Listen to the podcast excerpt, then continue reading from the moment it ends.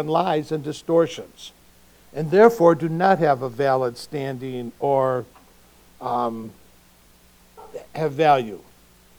Or let me state it another way people are free to believe whatever they want, but they are not free to determine the consequences of what they believe.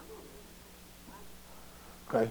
You can believe whatever you want, but you're not free to determine the consequences of your belief. If you believe a lie, you're free to do that. If you are misled by someone else's deceit, or if you just misunderstand, regardless of where you are in your beliefs, you will still have to deal with the result of whatever decisions you make based on false beliefs. You can believe it, but then you have to recognize that there's consequences for false beliefs. The same thing is true if someone tells you the truth and you do not believe it. Someone tells you the truth and you say, you know, that's fine, but I really don't believe it. There are consequences for not following through with that. So believe what you want. You're free to do that. But again, you're not free to determine the consequences of false beliefs. Those will just happen. Uh, today's scripture really illustrates that. In this passage this morning, we see two or three key principles that are there. The first one we see is that even people Jesus knew, or who knew Jesus and who he performed miracles for, reject him um, as the Messiah and the Savior. They don't deny the things he did, they just re- reject him as the Messiah and the Savior. They see truth, they see it, and they do not believe it. And because they do not believe it, there are consequences. And they're not free to choose those consequences. In verse 53 through 57, or the first part of 57, we see the responses of the people in Jesus' hometown to Jesus' preaching and deeds. And it's not a pretty picture. It clearly shows that there are some people who will not believe in Christ no matter what he does, no matter what he says, no matter how clear the testimony is. Truth is facing them right square in the face, and they go, eh, no, thank you. And there are some people who will not believe in Christ despite the clearest evidence. It happens all the time. There's clear evidence of who Christ is, but they're not going to accept it. They're not going to accept his salvation. So after Jesus had finished preaching his parables, he goes to Nazareth. And he begins to preach in the synagogue. And as he speaks, there, the people are amazed, amazed at his teaching. They never heard preaching and teaching like this that the Lord was giving them at that point. And in fact, many of them had seen him perform miracles. Others had heard about the miracles. There was testimony and witnesses to all the miracles but they do not believe him. They are, in fact, we are told in this passage, offended by him. We are offended by what he says. And the word offended sort of translates in the Greek as scandalizo. The word basically means to stumble, to trip, to offend, to be a barrier to a person's growth. And so Jesus' teaching at this point is a barrier to them. The friends, neighbors, and perhaps his own family were offended by what Jesus was saying, even though the witness or the testimony or the evidence was all there. Um, now, Matthew does not give us a description of what Jesus preached. Um, he doesn't. But if you go to Luke chapter 4, verses 16 through 30, you will see, and in Mark, you will see how this gets played out in a, in a different way. In fact, Jesus' message, when you hear it from there, was sort of an in your face message with the people of Nazareth.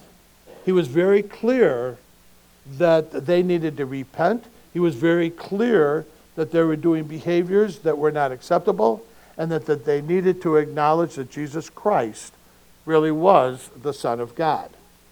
So you can understand if this sort of this in your face type sermon is going on that the people might have reacted a little bit negatively. But at the same time, they were amazed by what he said. At the same time that even though he was in their face, they were saying, But look at the miracles he's done. And it's no different today. People can say, You know, you need Jesus.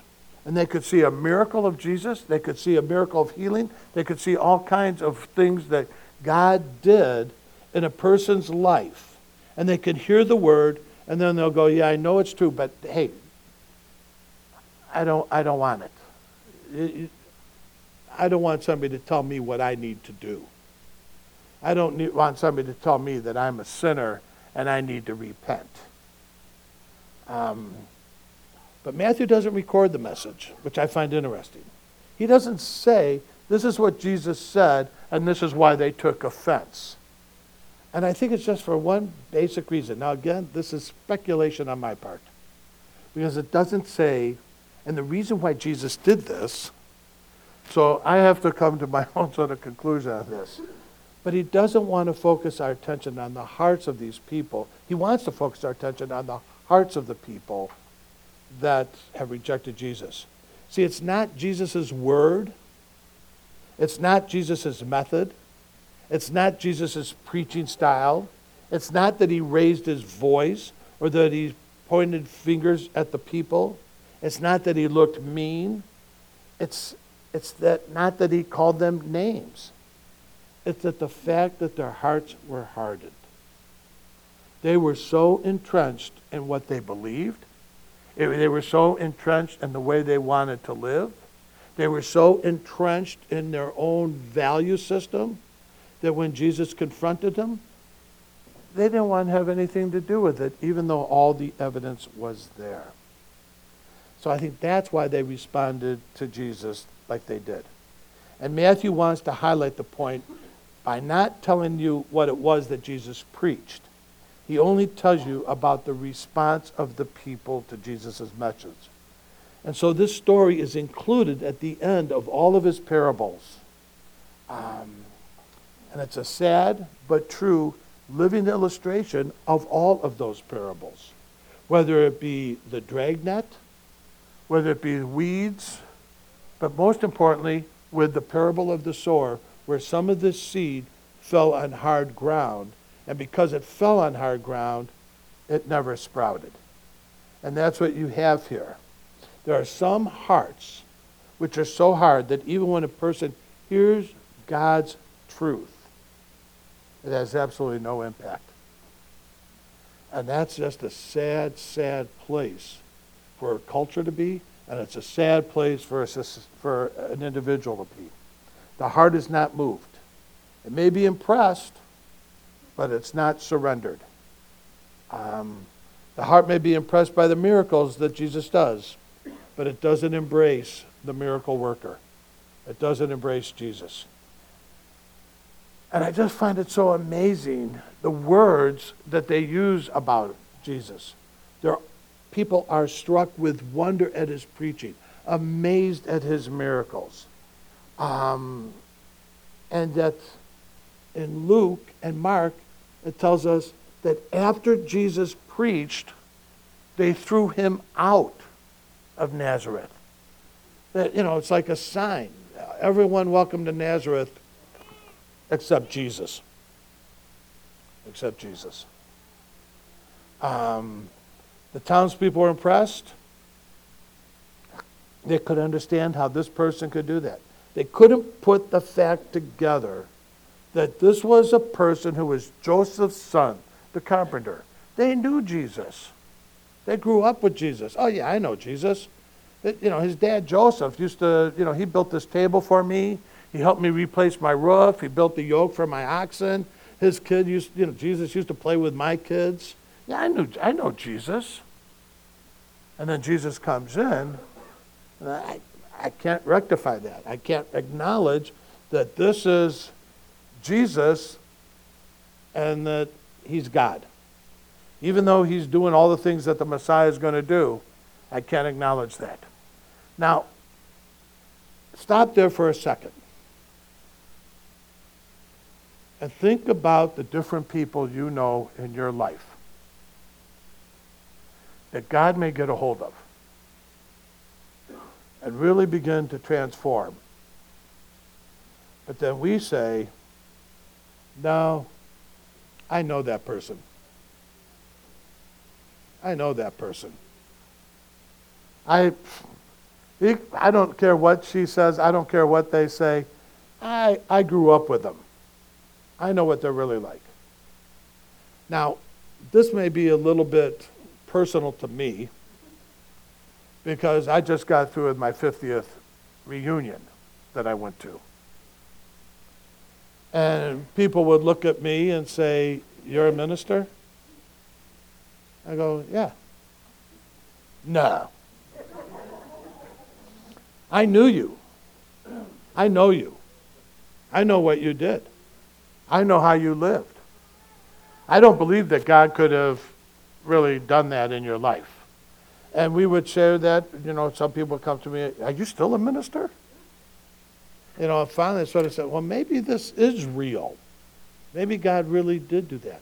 But how many times in our own minds do we come up with an idea of what a person is like based on what we knew, not based on what God can do? Um, and so it's learning how to trust that in God. So they just couldn't put it together. They couldn't put the fact together that they grew up with us. He was just like us. He played with us. He was no different than us. And now he's the Messiah? You've got to be kidding. You've got to be kidding. Now, things just couldn't gel. Um, as these people saw it, Jesus was not supposed to reveal such wisdom and such power. For he had not enjoyed any higher education than the rest of them, he was no different than the rest of them.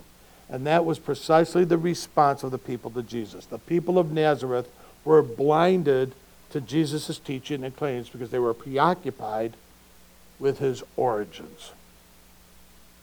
They were preoccupied with where he came from. They remembered him when he lived there before, and they just couldn't put it together. They just didn't believe that Jesus, that they had known, could do these things. And they don't question that they happened, they just question who they claimed he was. Um, it's interesting.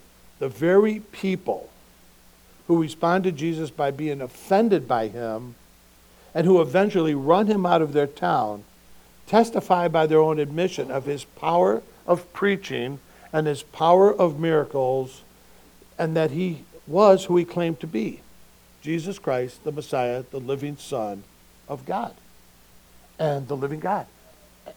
By, by what they did, they proved who he was. Um, so that's sort of the first thing we see in this passage that no matter what God does, there are going to be some people who will not believe in Christ. And it's not a lack of truthfulness or proof of evidence that keeps people away from Christ. It's a heart condition, it's a moral condition, it's a spiritual condition. I refuse to change the way I live, and I refuse to surrender, and I refuse to submit. And so my heart is hardened, and it doesn't matter what God is going to do.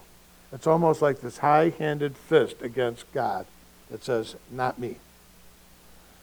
The second thing in the passage is in the second half of verse 57, uh, verse 57, where he says, A prophet is not without honor except in his hometown and his own household.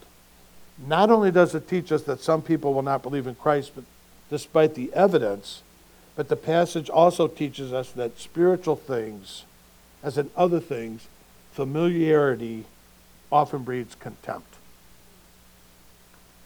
Familiarity also breeds complacency. Familiarity also breeds indifference. Now, let me just give you an example, and I don't want anybody to be shamed. Okay? But how familiar are, are you with the way we do things at River Valley? How many can pretty much say, well, this is exactly what's going to happen at River Valley on a Sunday morning? We're going to have three songs, then we're going to have a, you know, prayer, then we're going to have a break, and then we're going to have announcements, and then we're going to, you know, all, I mean, pretty much all of us know how it goes, right? I can be up here talking and 50% are not listening. Why is that? Familiarity. We already know what he's going to say. So if we already know what he's going to say, I can keep on talking with who I'm talking to because I already know what's going to happen. And so we just sort of become indifferent. We all do it. We all do it in different situations. But how many of us would do the exact same thing if we were visiting a different church? We wouldn't do it until we became familiar enough that everybody else does that so we could do it too. And so it happens in every situation. And so, we, you know, we, we try to get things going, and it doesn't happen. Now, I do it. We all do it. When we become so familiar with something, it's easy not to hear the truth of what is being presented. We can be so familiar with the scripture that when we read the scripture, it just becomes routine. We're familiar with this passage. We don't ask deeper questions. We don't say, What is God trying to teach me? How should I respond to this? How, you know, if I really believed it, what would I do? How am I going to surrender to allow God to impact my life? We do it in so many areas. And I don't say that to shame anybody. I'm talking about myself also. You know, I could start going through the scripture and just read it as I already know what this verse says. You know, so I don't have to read it, you know, intently.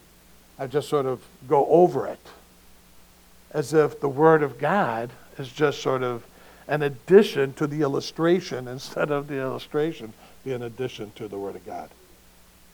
So it just happens. And it happens to them. Uh, the people had grown up with Christ. Um, but their familiarity with Christ. Uh, they knew him, and they knew his family, and they knew his father, and they knew his mother, and they knew his brothers, and they knew his sisters, and they knew his humble origin as an uneducated carpenter's son. And then Jesus responds with a proverb that says, He says to them, A prophet is not without honor except in his hometown or his own household. Now, that's a very confrontational statement that Jesus is making to the people. Jesus' words indicate that not only his town people, his own hometown folk, but even people in his own family have yet to receive him and accept him as the Savior. They were not believing him as the Messiah, the Son of the living God. His claims were not being received even by those in his own hometown. Um, and many skeptics today will comfort themselves with thoughts like this You know, I would be much more inclined to accept Jesus Christ if I saw him raise Lazarus from the dead, or if I was there when he fed the 5,000, or if I walked with him and heard his teaching, and if I saw some of these miracles. And I was there when he, when he preached the Sermon on the Mount. And I, was, I observed all those things. I'd be much more inclined to believe in him. That is the biggest lie that you could ever tell yourself. Because hundreds, thousands of people saw Jesus do those things and still rejected him because of a hardness of heart because of a hardness of heart because of the familiarity. Um, so the problem with unbelief is not a lack of truth. It's not a lack of proof. It's not a lack of evidence. The problem with unbelief is moral and spiritual. It is the heart that rejects the truth. It's not a lack of evidence that prevents us from trusting. So in verse 58, Jesus teaches us the third thing. Here, Matthew says, And he did not do many miracles there because of their unbelief. Here we learn that unbelief is a deadly spiritually spiritual poison. It's not only that we learn in this passage that some people will refuse to believe in Christ, no matter how clear. Um, it's not only true that in spiritual things familiarity breeds contempt, but it is also true that unbelief is a deadly spiritual poison. Um, they rejected him because their hearts were captured by unbelief. They were unbelievers. They were hardened in their hearts. Um, and then they have this phrase that says, Now Jesus was not able to do a miracle there. or Jesus could do a few miracles there. And it's because of a lack of faith.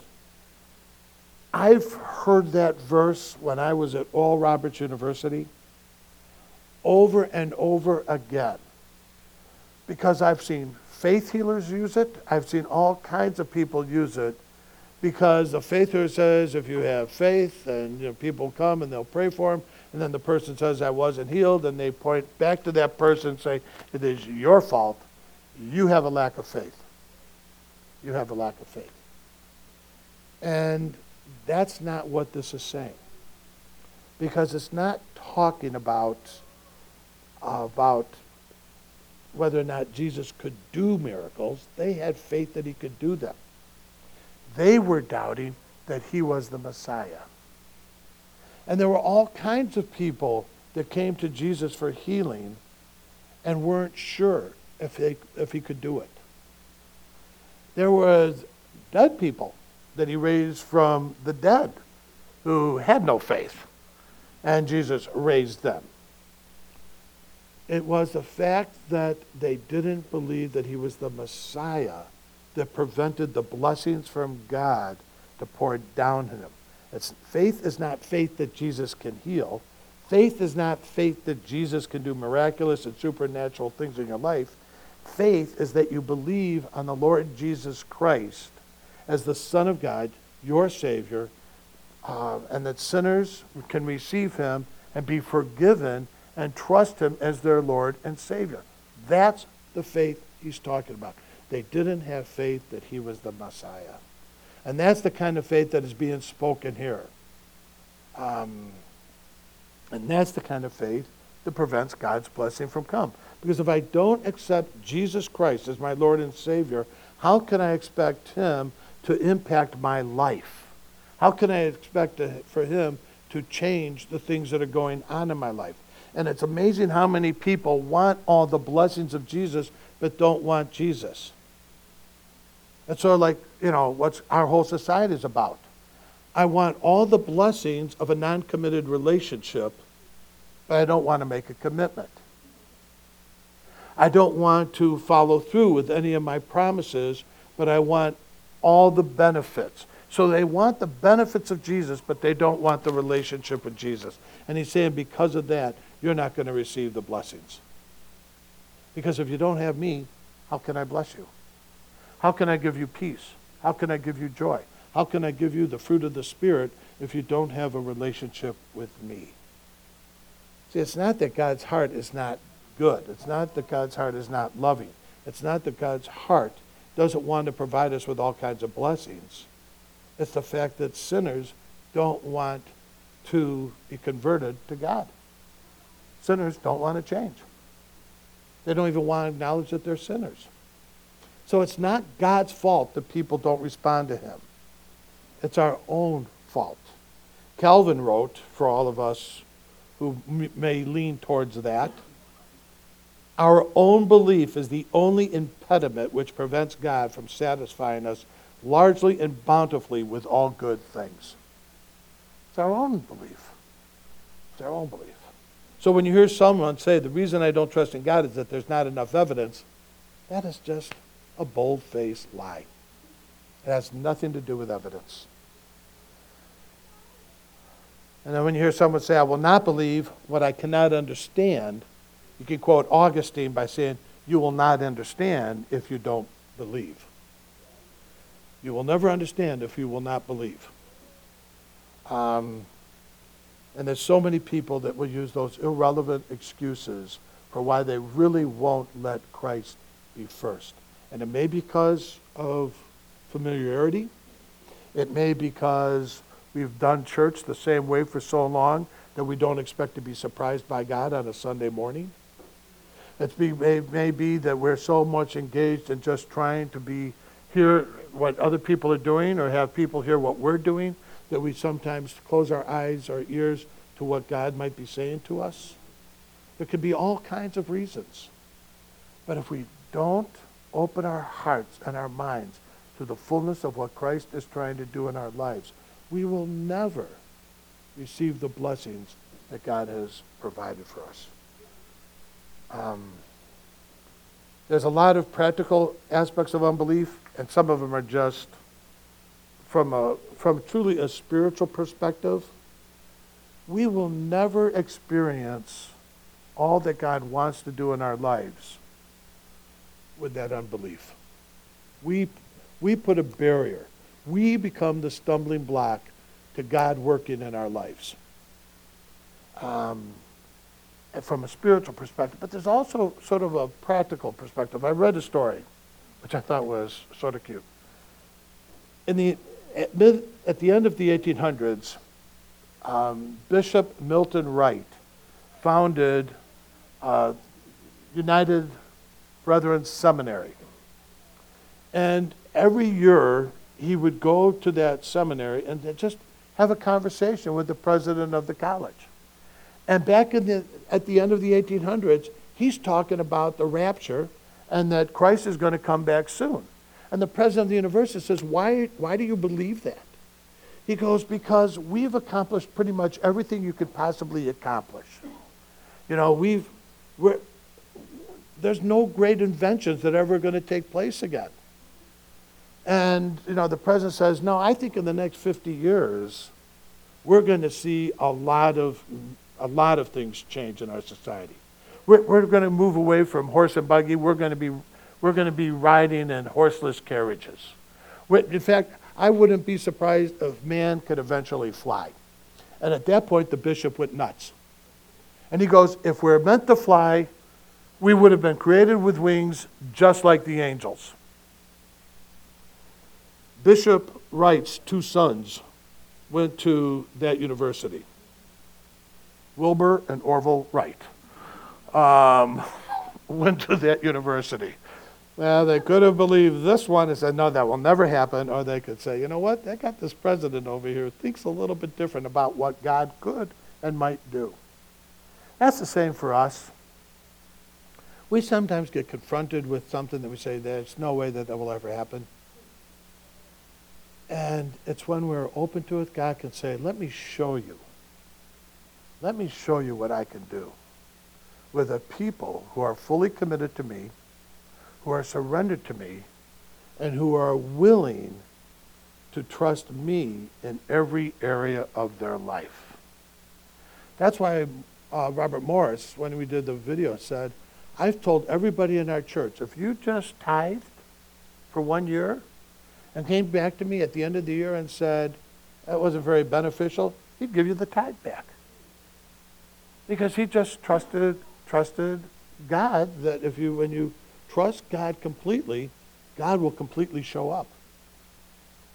It's when we have our unbelief for whatever reason, hardness of heart, familiarity, that it's hard sometimes for God to break through in order for us to trust Him. For me, I think that the best years of River Valley are ahead of us. Few little things have started to take place.